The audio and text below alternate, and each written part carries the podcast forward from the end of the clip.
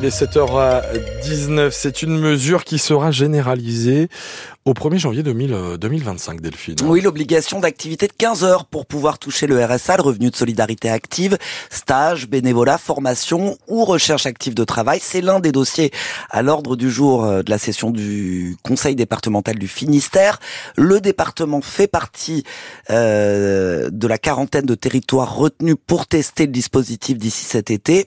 Pour la majorité de droite menée par Maël de Calan, il s'agit de mieux accompagner, de responsabiliser les bénéficiaires. Euh, témoignage matin de Danielle, elle a 61 ans, ça fait une dizaine d'années qu'elle touche le RSA depuis son arrivée à Quimper. Elle s'est confiée au micro de Thomas Bien, nous avons modifié sa voix car elle tient à rester anonyme. Je vis au quotidien avec 534 euros par mois. Je suis issu de la région parisienne, plus de boulot, loyer trop cher, opportunité, une amie qui vivait dans la région qui m'a dit je t'héberge et tu vas redémarrer. Je travaillais dans la vente, mais quand on arrive qu'on a déjà 50 ans et quand on voit la date de naissance, bah c'est non. Je vais avoir 62 ans. Voilà, je suis consciente que la situation va pas forcément s'améliorer. Comment vous faites pour boucler les fins de mois? Bah on les boucle pas.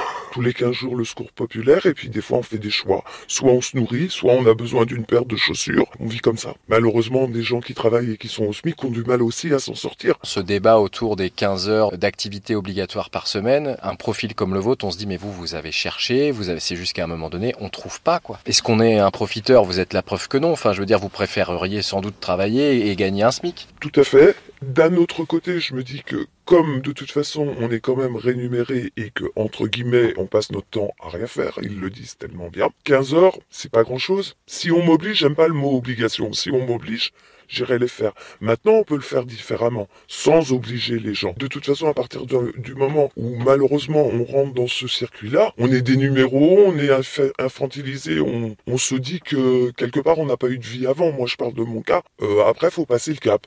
En se disant, t'as pas perdu ta valeur, tu sais qui tu es. On va pas m'apprendre à 60 ans qui je suis. Parce que là, si pendant deux ans, donc, on vous dit, ben maintenant, chaque mois, 15 heures, vous êtes prêt à rentrer dans, dans cette obligation-là euh... J'aurais pas le choix. Les gens seront bien obligés. On vit déjà mal avec 500 euros par mois. Donc, euh, c'est le couteau sous la gorge. Mais après, on peut se dire aussi, ce que disent vraiment ceux qui sont contre, c'est, mais quelque part, c'est du travail quasi gratuit. Ah, c'est certain aussi. C'est une forme détournée. Mais il y en a tellement de formes détournées de gens euh, qu'on embauche à 3 francs 6 sous. Euh, pourquoi ils nous le feront pas à nous, euh, les, les, les, gens qui perçoivent le RSA Ils le font sous d'autres formes pour plein d'autres métiers. donc ils continuent dans leur politique. Il y a certainement une, un manque de connaissances parce qu'ils vont pas sur le terrain. Et il y a beaucoup de cynisme de plus en plus. Ça, c'est une certitude.